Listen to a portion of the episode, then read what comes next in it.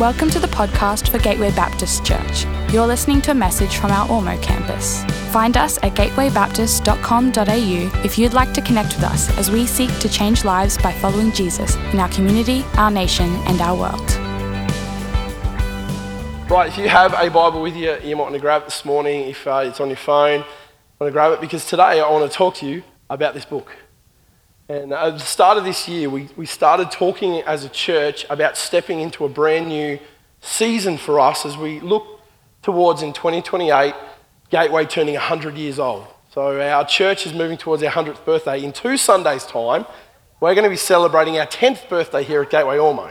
So it's a Sunday you want to be here, right? Because the party afterwards, the party food afterwards is going to be exceptional. I'm told people are already baking for it. So two Sundays' time, we're going to celebrate our hundredth, our tenth birthday. But in the grander story of our church, Gateway has existed for one hundred years in twenty twenty-eight. And so we spent the last twelve months uh, as a leadership team, as a as a, uh, a broader church family saying, God, what's it look like for us in twenty twenty-eight? We don't just exist just to give everyone a nice time when we come together. We exist with a purpose and with a mission. God, uh, in his wisdom, decided to put um, the future of the declaration and the pro- proclamation of the message that Jesus is Lord in the hands of ordinary, everyday people like you and I. And so here we gather together with the opportunity to tell people that there is a hope that can be found in Jesus. Therefore, what are we going to do? And so for the next seven years, we've just set our sights on what that looks like. You know, we believe that our mission as a church is to lead people to become fully devoted followers of Christ. And what does that mean? To actually help people grow up in their faith, discover more of who he is, discover his goodness, discover his grace, discover his healing, discover his hope, discover the purpose that he has for them and the gifts that he's given within them. And then within that, we've got some things that we've said, this is what we think it looks like as we head towards twenty twenty-eight. These are the things that we believe God's calling us to do, to invest in, to put our combined energies towards. And uh, we've been unpacking that. And then over these five weeks, we've been talking about the things that we value. And today I want to talk about this book, because one of our values is that we teach the Bible for every day. You see, this book really matters to us. And if you've got a Bible in your hand here today, or if you don't, maybe you've got one on your shelf at home, you may not have a Bible, and if you don't have a Bible, we would love to give you a gift today of your very first Bible. We have some at our welcome desk, and one of our team would love to give one of these to you before you leave. But this crazy thing happens with this book. See, the minute we make a decision that we want to start to discover what it means to follow Jesus, or the minute we show some kind of interest, or maybe we just turn up to school on the right day as a kid, someone gives us this book and says, this is something you're going to need to do your Christian life and your faith well. So we grab it, and from the very outset, we believe that there's something in this that we need to actually start to consume. We need to start reading it. We need to start understanding it, because obviously this is a sacred book that has significance for our life. I wonder what your experience with what God's word has been. Because for many of us, it was something that was put in our hands. But then we opened it, and if we're honest, which we don't like being when it comes to talking about this book, many of us found it thoroughly confusing. If you're like me, when I read a book, I go to the very start. And so when you were given this book, maybe you just opened up to the very first pages of the scripture and you started reading. And the first couple of chapters of the book of Genesis actually have some really interesting stories about the beginnings, about creation, about the story of mankind, about brokenness, about sin, all of these stories. And then there's some stuff in there that just kind of messes with your mind a little bit, but you press on because it's interesting. But maybe then you got to what I'd like to call the graveyard of every young, eager Bible reader. They're called genealogies. So maybe you sat down one day and you thought, well, this book's really important. I need to ingest it because it's going to be important for my Christian walk in life. And, you know, I'm up to Genesis chapter ten. And you open up Genesis chapter ten and you read this. The sons of Aram, Az, Hul, Getha, and Meshach. I can't even say their names. I, I've said to everyone here, if you've ever got a, if you ever get stuck reading a Bible passage and you can't pronounce it, just press on with confidence like you know how it's pronounced, right? And everyone will think that you're a great Hebrew scholar.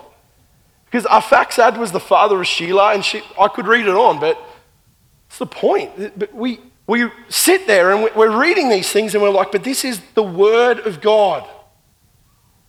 This is obviously vitally significant, and I need to just sit with it long enough to unlock what it is. Is there something in the names? Is there something in what's being told? We don't know, but we just sit with it long enough thinking it's got to be important.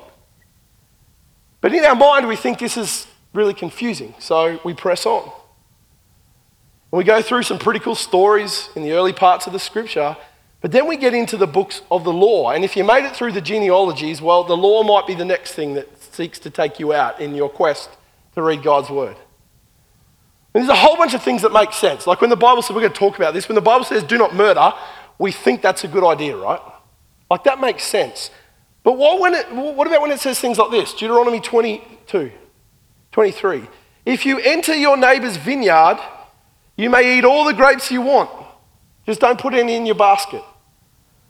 Let me give you a modern translation of that. Your fridge is mine. Some of you know what it already is.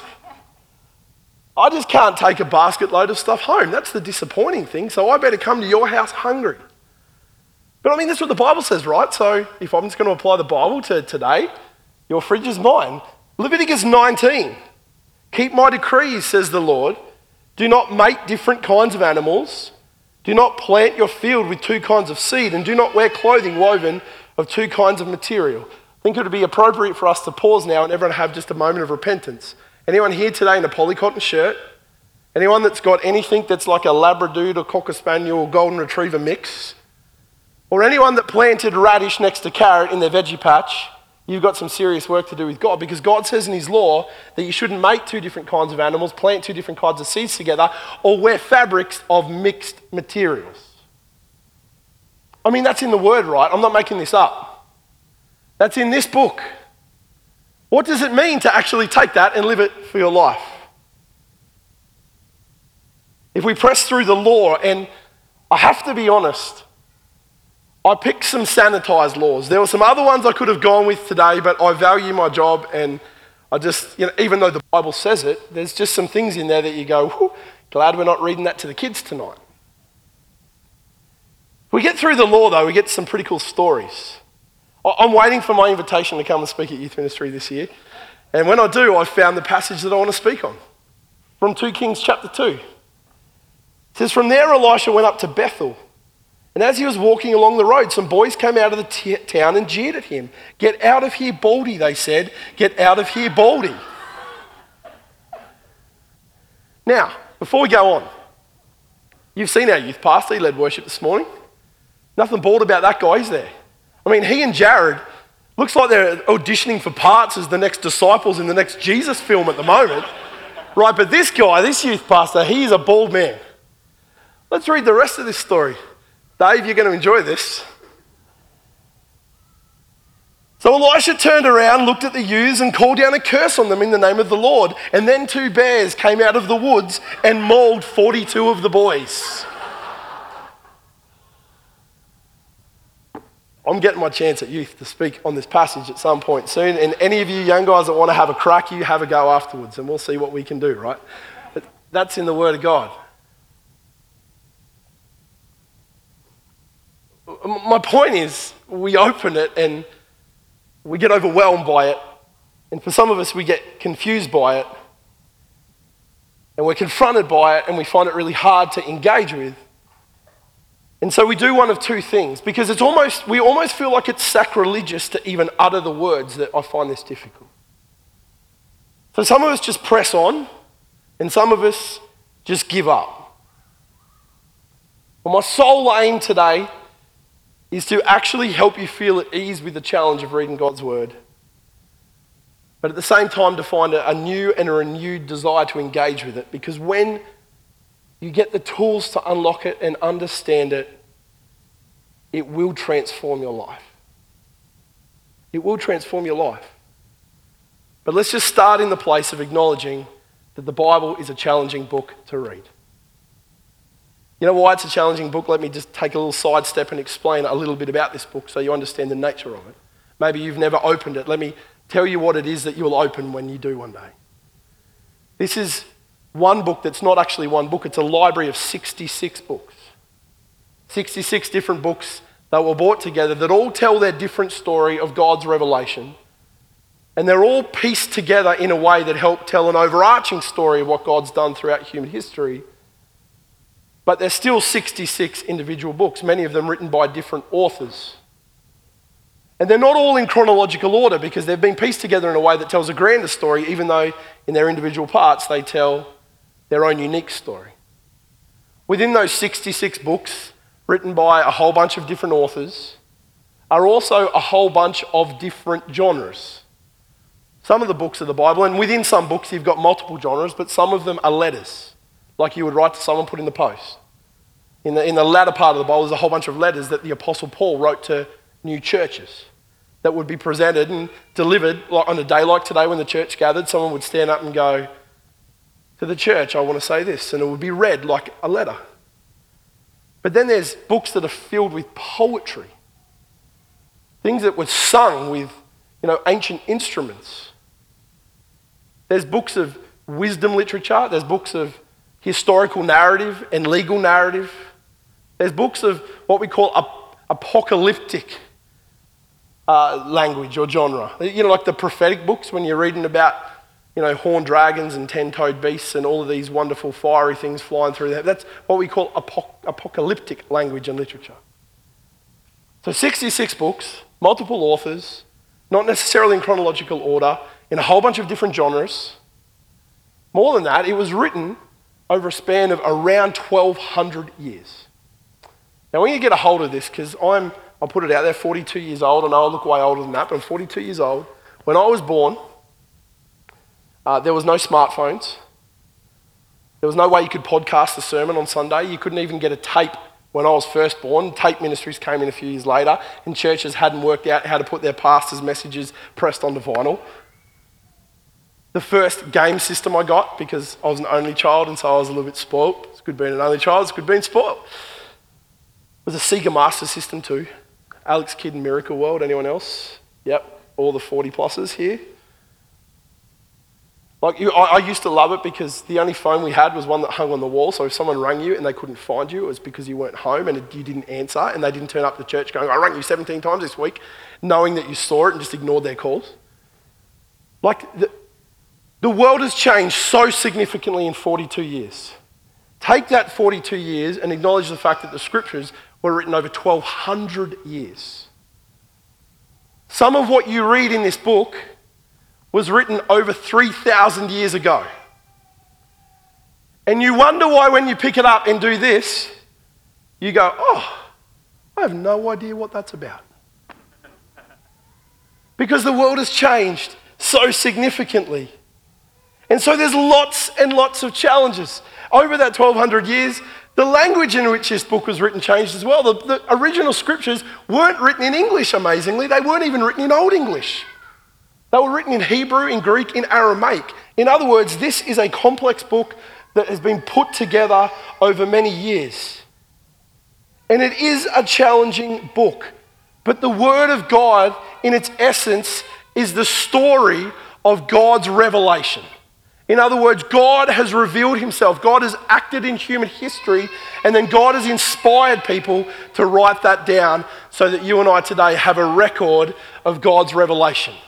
Does that make sense? God's revealed himself, inspired someone to write the story and keep it so that you and I can read the record of God's revelation. And you know what that tells us about who God is? God wants to be known.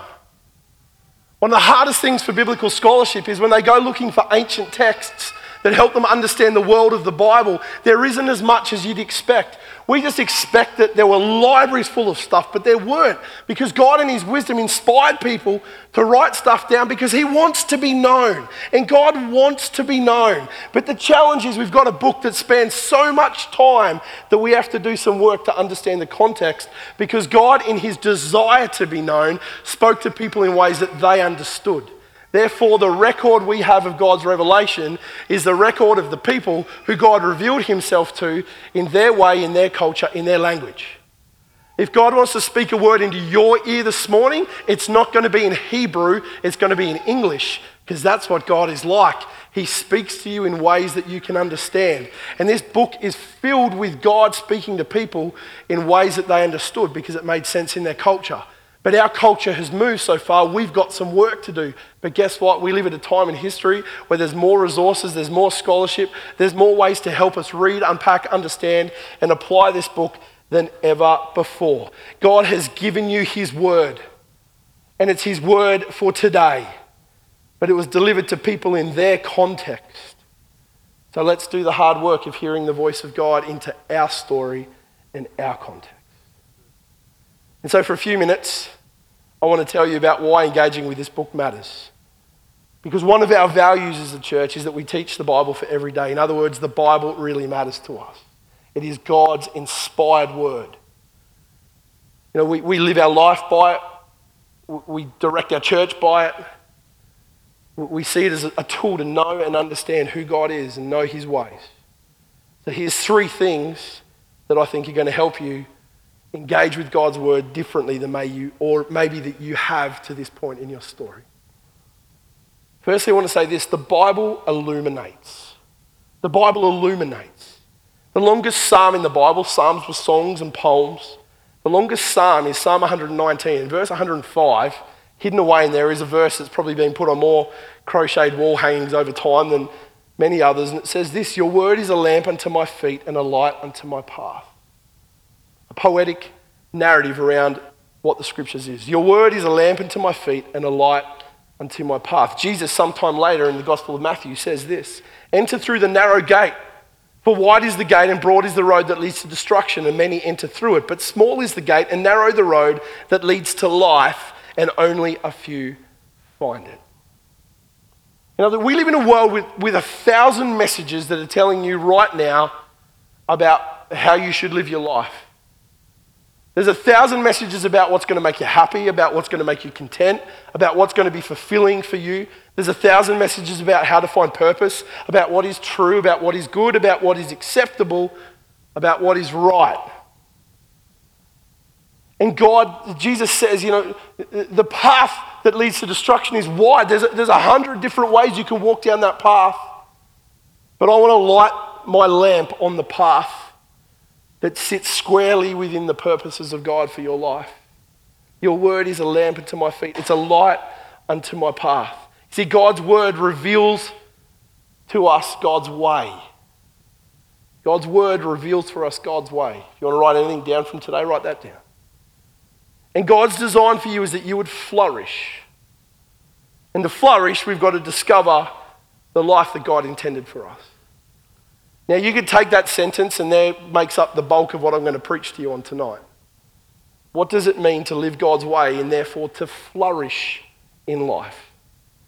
Because especially if you're young here, you live in a generation where there's messages telling you everything.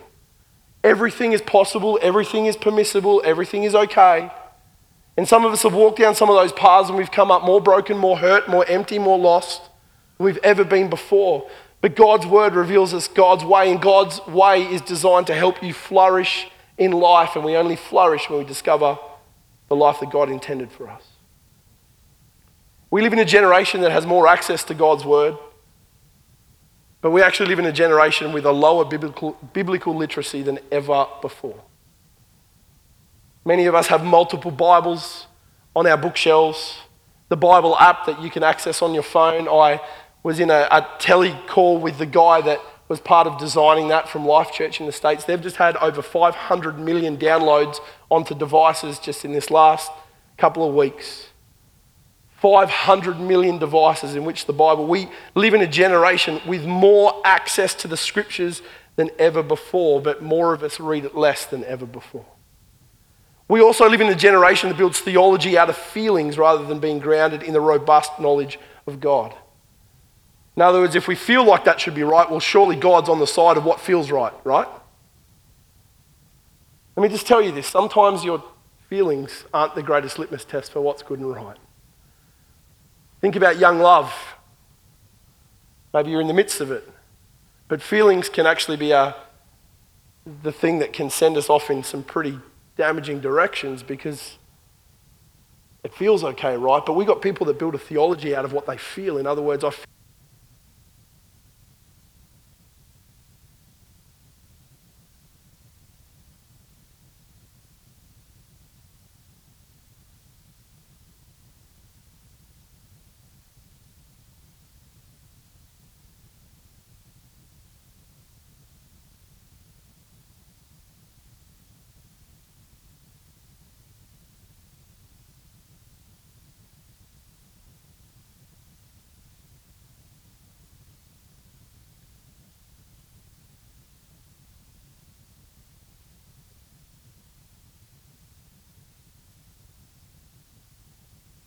Nah. Yes. Don't move. Like, get a mobile phone reception on church camp, isn't it? See everyone down by the kitchen. Let me go back. We live in a generation that builds theology out of our feelings. In other words, our understanding of who God is and how God should operate. We've got to be very, very careful that we don't spend our life trying to get God to conform to our image when the Bible tells us that we are the ones that have been made in his image and need to learn to conform to the things in the image of God. See, the invitation of the word is to have your life shaped by the one who breathes life into you. And in the very first chapters of this book, we discover God as creator that puts all things in their place, in harmony together. And then when he looked at all that he'd done, you know what he declared over his creation? It was very good. And so the only thing that changed was when that good creation was marred by people who decided they could do it better than God. Again, I'm going to talk about this tonight.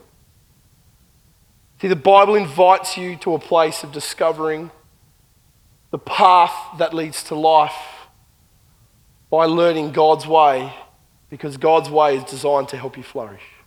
But the Bible doesn't just illuminate, the Bible matures. I'm going to say a few things this morning that might be offensive to a few of us, but that's okay. Take a deep breath. You'll be all right. See, what happens when you believe? When you come to a place, and if you've, if you've never taken this step, I'd love at the end of our service today to introduce you to Jesus and pray with you so that you might step into all the life that he has for you. But when we take a first step in our faith, it, it is often an acknowledgement that Jesus is Lord, and that we want to put our trust and our hope in him, and we acknowledge the brokenness of our life and the stupid decisions we've made. It's, it's what the Bible calls repentance. We repent, we acknowledge it, and we ask God to forgive us. And the Bible says that God is so gracious and so loving that there's nothing that you've done that he won't forgive. The Bible actually says that there's nothing that you can do that's going to earn God's favor. In other words, you can't be a better Christian and that gets you in better favor with God. It just says that it's by grace, it's by God's grace that every one of us has been given this incredible gift of life and relationship with God. It's because of his action, his initiative, and his doing, nothing that you've done. But we can take that into our Christian life then. When we have that first encounter with the life, the love, and the grace of God, we can then take that into life and go, well, God is gracious, therefore the way I live my life doesn't really matter, because God's grace is always sufficient for me. And it's true, but it's flawed thinking. Because something happens when you discover God's grace that should transform the way you live your life. See, grace isn't license to do the things the way that you want. Grace is actually a gift that should enact in us a life of worship.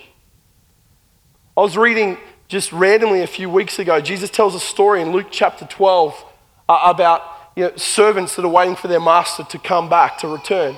He says this, a servant who knows what the master wants but isn't prepared and doesn't carry out those instructions will be severely punished. You know, at the start of Jesus' story, he's talking about servants that are told to look after the place and the master will return one day. And so he says, those that know what the master wants, in other words, how to look after things, when the master comes back and they're not prepared, they'll be severely punished. But someone who does not know and then does something wrong will be punished only lightly. Jesus is saying there's some responsibility that comes with the knowledge of the things of God, right? When someone has been given much, much will be required in return. And when someone has been entrusted with much, even more will be required. In other words, if you're here today and some point in your life you've had the opportunity to know Jesus, to have an encounter with his grace, and be transformed by his truth to discover the life that he wants for you, he actually wants you to start applying some of that to your life. The bottom line, we actually carry some responsibility to grow in our faith.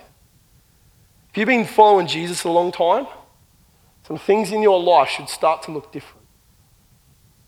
See, see, one of the things that we get caught up with in the church is we want to take a Christian morality and just apply it liberally on everything. But no, no, there's, there's a Christian maturity that happens as we discover God's grace. You know, all of us are at a different stage in our faith journey.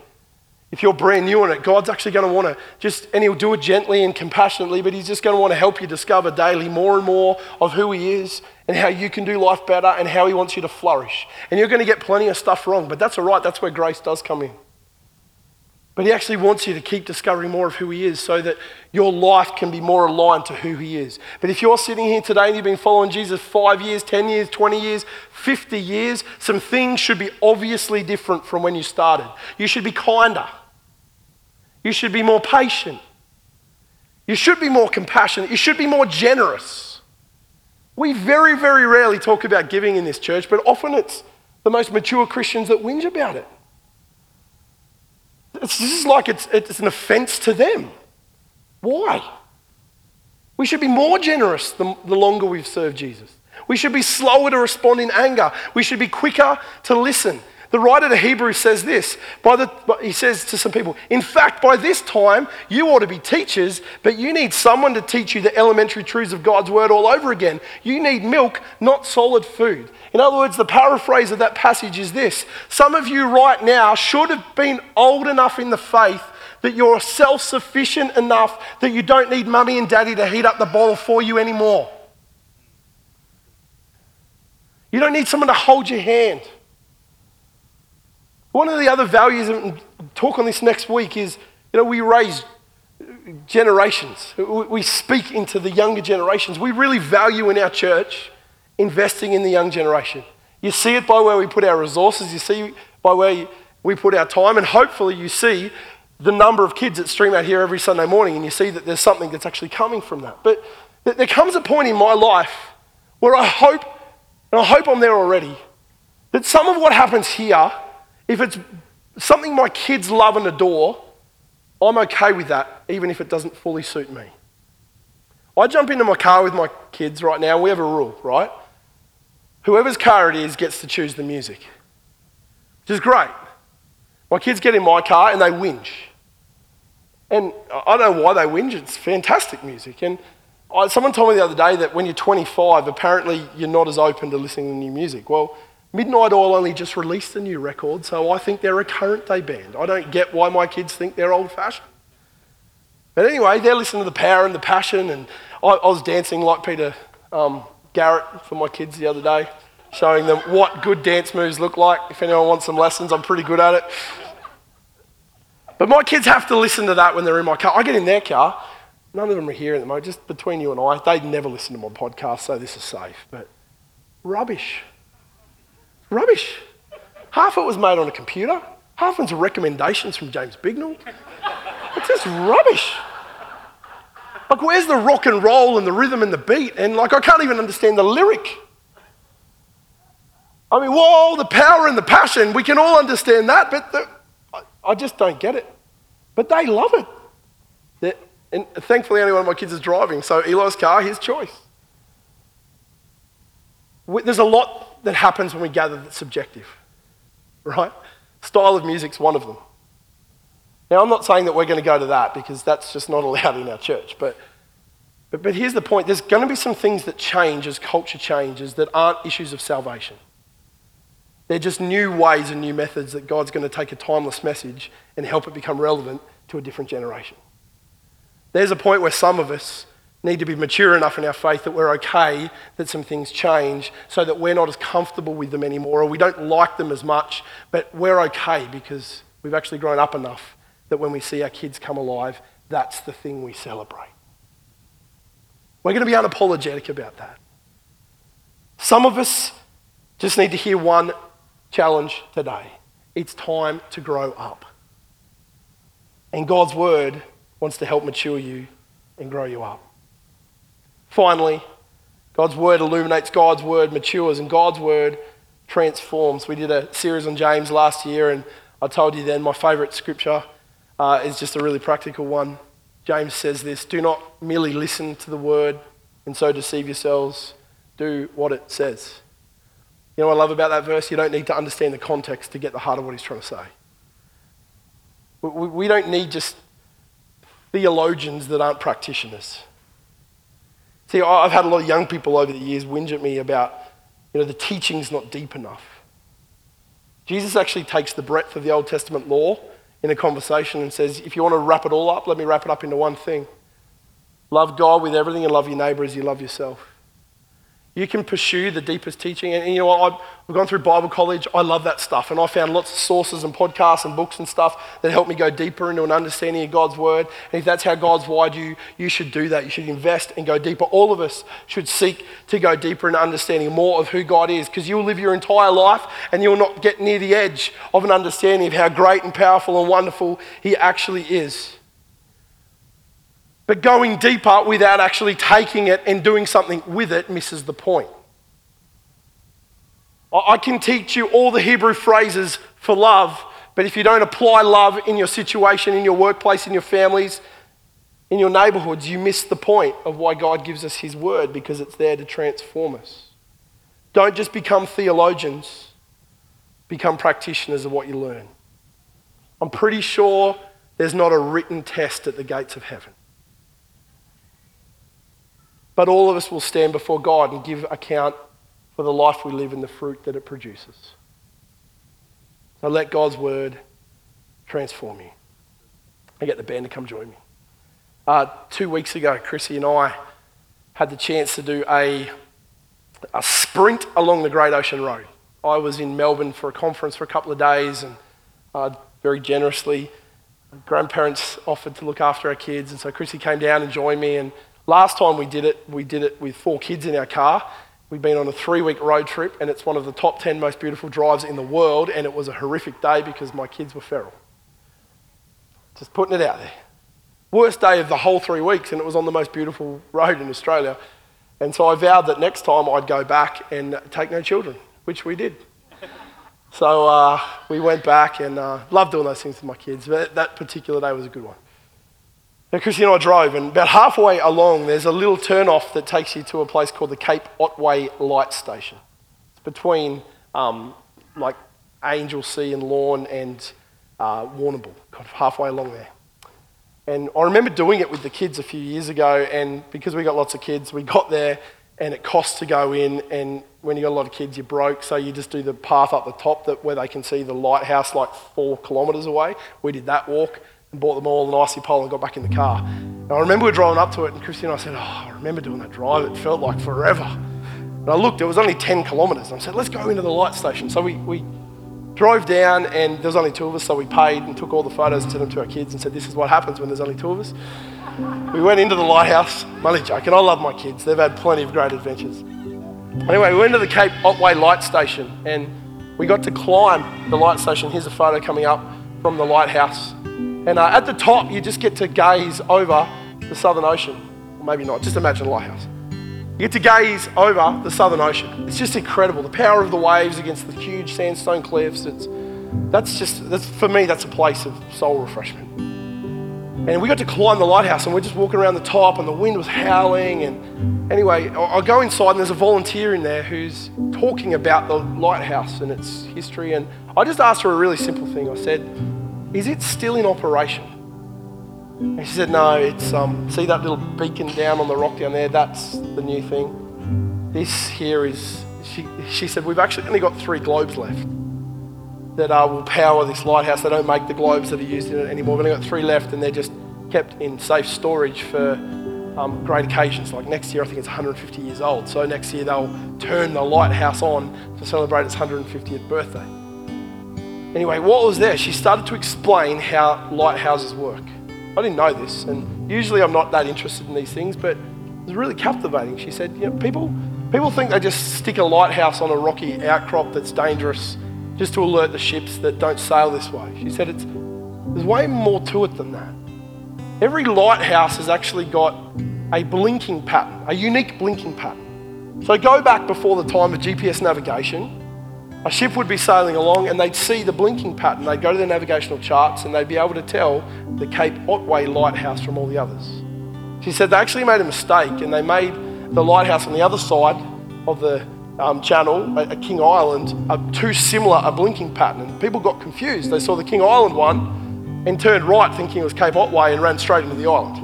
Not what lighthouses are meant to do. But finally they got themselves sorted and made the blinking patterns really unique so that when people saw the light in the middle of the dark ocean, they were able to get their bearings as to where they were. But she said there's more to it than that. There's actually some incredible architecture. People look at lighthouses and think that it was just an architectural creation just to, you know, look good. She said you would have seen one just down the road that was really tall and really narrow. She said they're not built um, just for an architectural reason. They're actually built with a purpose and their height really matters. She said what they do is they look at ocean level and then they count up. And they've made a decision that from this point, the safest passage through the ocean is forty-eight nautical miles out to sea.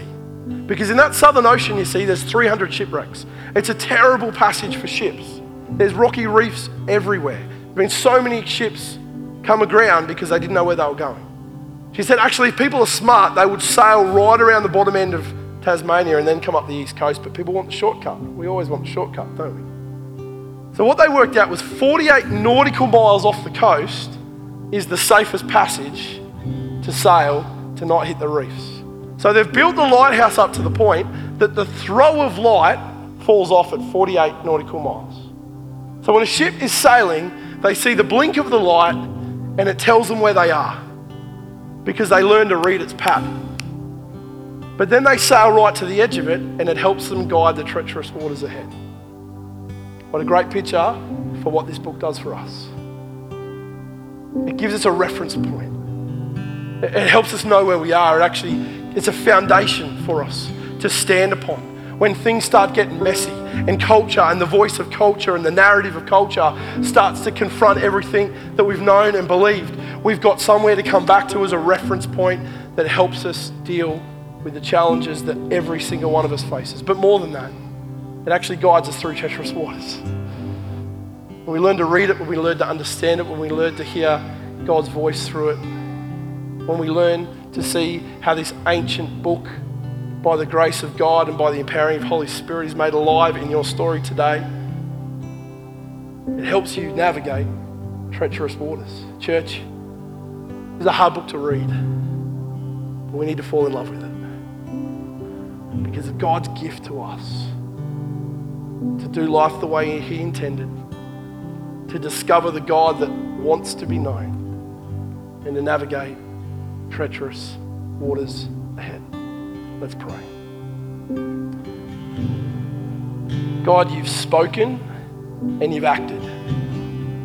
I want to thank you for the faithful servants of yours throughout history that have recorded that so that we today can read your story. We can read your words, we can know your heart, we can see how you've acted in history. And God, we can find a reference point that helps us do life here in twenty twenty-two well and in a God-driven way. Lord, I also want to thank you that your word tells us that you've given us the gift of your Holy Spirit that helps make plain for us the things of God. And so, Lord, I want to pray for all of us here today that as we open your word, that you would just give us wisdom. Lord, for the bits that we can't understand, the bits that seem too confronting, too challenging, too messy, too overwhelming, Father, that we would just, we would just allow you to speak to us. God, maybe that we would just take the time to let the word do what it does. But Father, I want to pray that you would bring this alive for people. But Lord, you would, people would hear your voice so clearly into their life and circumstances as they read your words.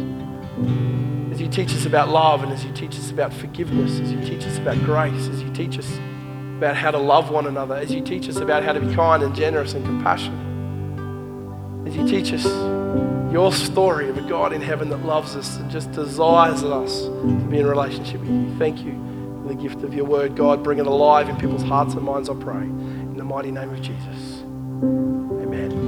Come on, church, can we stand together this morning? We're just going to sing a song that talks about where we choose to build the foundation of our life. Yeah, the Bible is a story of God's love. His love is a great place to build a foundation. Let's worship together. We hope you've been blessed by this message. We are a growing family and would love to see you at one of our Sunday services, because everyone who comes through our doors is welcome. You can find out more about our community and our locations at gateway baptist dot com dot a u.